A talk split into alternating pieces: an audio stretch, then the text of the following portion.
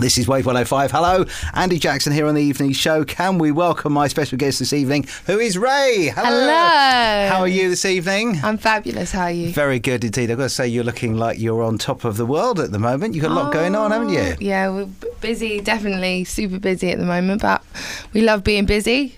New single is called Please Don't Touch, which we will talk about in a couple of moments or so. But you've appeared on a lot of people's stuff, sort of, um, you know, as, as co-writing or you know, sort of being in in in the background sounds rad, doesn't it? But you know, doing vocals on other people's projects and that kind Yeah. of stuff as well. Um, there was a question we were just asking because you know you are was it cigarettes that you're on with um, Mabel? Uh-huh. Was it Stefflon Don or Steph London? Stefflon Don, yeah. London. so we had a bit, a bit of a discussion about what was going because half the people say pronounce one it. thing, so there we go. But you're you're nice and easy, Raye. Yes. Which is easy and Very that's simple. so simple, same as my ex-wife. So I cannot go, cannot go wrong with that. Let's that. not open up that that, um, that can of worms. chestnut. There we go. So, listen, as we mentioned just there, you've done loads of stuff for loads of other people, but um, not a particularly musical family that you've come from down London Way, was it?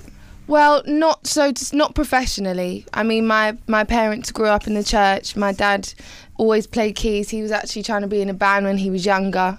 It was called um, J- Joseph called John or something. He was in a band when he was younger. But um, so they're kind of like living the dream through everything I'm Through doing tr- now, yeah. which is crazy. Even my granddad was a songwriter Really? not professionally again he was just a yorkshire lad um, and he you know sent in a lot of um, music to record labels he actually got a huge song stolen off him but i don't even want to say it on radio because i Oh. can't deal with the lawyer Really? the lawyer charges but you know by, by like a household name. yeah yeah Now, okay, this is this is the nitty gritty of the stuff now. Because Yeah. there's a lot of this kind of stuff goes on. I know there's all kinds of lawsuits go on Yeah. all the time. When, Yeah. you know, people sometimes you could accidentally take something because you heard it when you were Yeah, when you were seven and it's gone and you thought that. percent. And I can understand that. I can but understand that. this one was word for word, note for note, chord for chord. So what- It wasn't even a happy accident.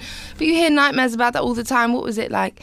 Angels or something was stolen from some Irish guy in a pub. Yeah. Someone went up to him, paid him a fat hundred pound check, signed the rights away, and then all of you know what I mean. And that song's making millions and millions and millions, and the writers aren't getting the credit. So it's crazy to know that that's what my history is. But you know, my granddad's watching his granddaughter like writing for some of the biggest stars, and he's so proud. you Yeah, know, no, so it's come back around. The, the reason I said you're not from a particularly musical family is because I picked one of your tweets at random. You said my dad worked. My dad worked in insurance, and my mum works for the NHS. yeah, yeah, word, but that's still factual. That's still the truth. Yeah. So, so, so it must be absolutely lovely for them then. In that yeah, case, yeah, for sure. They're very proud, and it's been a long time coming as well. Like I've had this little dream since I was 11 years old. I wrote in my yearbook, I would like to be a recording artist and a songwriter. You know, so I wanted this ever since I was a little baby too. Do you know what? Sometimes though that that does happen for people as well, and they always say, you know, dream your dream, Mm. and if you you know if you want it bad enough, it will happen. Word. And that is absolutely true. Ridiculously, when I was twelve, I said I wanted to do this job. No that, that way. I'm, that I'm now doing now, and I was twelve, and I wanted to do that. I so love I've got so much respect for people who say, I know what I want to do. I'm going to crack on and Mm-hmm. do it, and you've done it, and you have done it exactly the same thing. Love that. Yes, Andy. So there we go. So I mean, what about sort of formal training and stuff? Was it uh, you went to one of the um, you know the proper? I went to the Brit School, didn't you? yeah. yeah, yeah. Um, that was amazing. I was there for two years.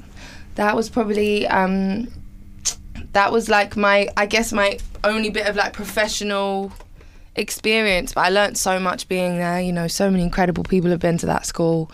Um, yeah, I had an amazing, a t- amazing time. But I left at 16 and kind of started working as a writer full time. Now, if I throw the, the reference "Kids from Fame" at you, Yeah. because obviously that was a TV show that I Yeah. grew up to. Yeah. How, how much? How much like like that is was is the Brit School? Do you know what? Probably similar, quite similar. People, someone, there's always someone in the canteen on a guitar, like singing some, singing songs, musical theatre students dancing around the hallways, um, and that competitiveness definitely exists too. I think, though, in a way, it just prepares you for the industry. You know what I mean? There's a bunch of like hormonal 14 year olds being thrown together, everyone hungry and creative. Because you Makes have, it interesting environment. because the music bit's the fun bit, but it's Yeah. making you know being able to pay the bills out of it that is Yeah. the that is the tough bit, and that's the bit that a lot of people sadly don't. I guess they teach you that at, Yeah. at school now, don't they? Yeah. How I not mean- to get ripped off. No, and the creative industry is very cutthroat, and you don't start seeing money until you know you start to have success. So it can be like a lot and lot of years of like you know being broke, investing into your dreams. You know, even your first my first few tours, it costs so much more to put on a show than the money that you will get from back from. Does that make sense? Yeah. So it's like you know, you have to like really love being an artist to be an artist nowadays because like you know it's it's 24/7 I can't think about anything else. I'm so in love with what I do you know but yeah it's definitely cutthroat and they do, they do prepare you for that at school Tell me about the single then, please don't touch, because that's uh, you that is very much what people are talking about all the time. at the Yeah. moment, it? It it's, it's, you know, everybody's politically correct. It's me too, me, you know, this, that, Yeah. and the other. What made you go down that particular road with that particular song? Well, you know what? I think the phrase "please don't touch me if you don't mean it." You can perceive it in several different ways, and mine, what my intention behind the song. I'm a very emotional person. I wear my heart on my sleeve. I'm very full on. I'm a Scorpio woman, if that means anything to you.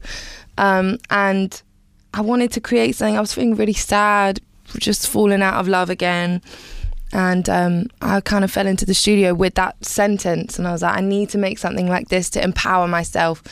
Because, you know, I just would rather you just tell me from the outset there's going to be an issue, you know? Please don't touch me if you don't mean it. If you're not going to mean it, then clarify that and we won't have any issues, you know? And I feel like a lot of my fans as well relate to that concept, you know, something to basically just put before somebody you like and be like, listen to this song.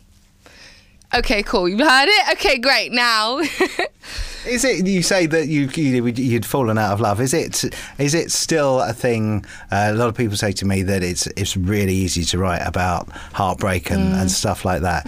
I would find that so so hard to you know if you've gone through a bad thing. Mm. Yeah. I would find it really hard to talk about that Yeah. effectively to strangers. But Yeah. every songwriter I've met says if you've got a really bad story, Yeah. write it down. Does that actually help you as well? Well, I tell you, everything negative and traumatic or painful or awful that I've been through in my life makes for incredible music, and that is the saddest thing about being a songwriter. Is it's like the fact that my life is just always in shambles. My personal life is always just a mess on the floor. Means that my music is always good. it's just so silly, um, and even able to implement that into other people's music. Someone's like, "I'm heartbroken." I'm like, "Honey, sit down. Like, let's get into it." You know. Um, but you know what? Ironically, this heartbreak that I've recently been through, that was my song Love Me Again and Please Don't Touch. It was the only two songs I've written about that specific moment because I, I was it, that was a really painful one for me and I think even too painful for me to want to indulge my pen. I was just I was just like I've written these Yeah, two okay yeah. no more like now I'm just going to stop and just get over it, you know. So, Yeah. you, so the word from Raye is that if you want a successful music career, your personal life has to be. I'm not joking. Like the, all my favorite song were like Julia Michaels, like all my favorite songwriters were all just always broken hearted all the time, We're always going through something, you know. Oh god. What's the dream for you now? Because obviously, you know, you've done what you wanted to do since you were, you know, seven years old. Mm-hmm. This is it. What's the next? th- What's the next? You know, where do you want to be? Oh, I mean, Like a job interview. the dream. No, the dream is to just. I mean, I've kind of gone away in 2019 and maybe even the 20, 2018, disappearing into studios and learning how to produce, kind of getting better at my craft, figuring out my perspective. Um, so 2020 is going to be a lot of a lot of new music, some really exciting collaborations really soon. Um, I'm just like ready to. I've just shot three videos. I'm ready to just overwhelm everyone with lots of Raye content. So hopefully, yeah, just and maybe even an album which I'm working towards. But it's my debut album. You know how it be. Like you can only do it once. Um, so it just has to be perfect. And because obviously you've heard like Raye stuff on EDM songs, and I've done some like Afrobeat and some R and B and pop, pop, pop. So there's just lots of like things that I can do because I'm a writer. So for me as an artist, focusing it in, being like, this is the sound, this is what I will look like, this is what you're gonna get. And this But is I'm it. excited. This is the sound. Raye, thank you for joining us tonight. This is the new single. Please don't touch on Wave 105.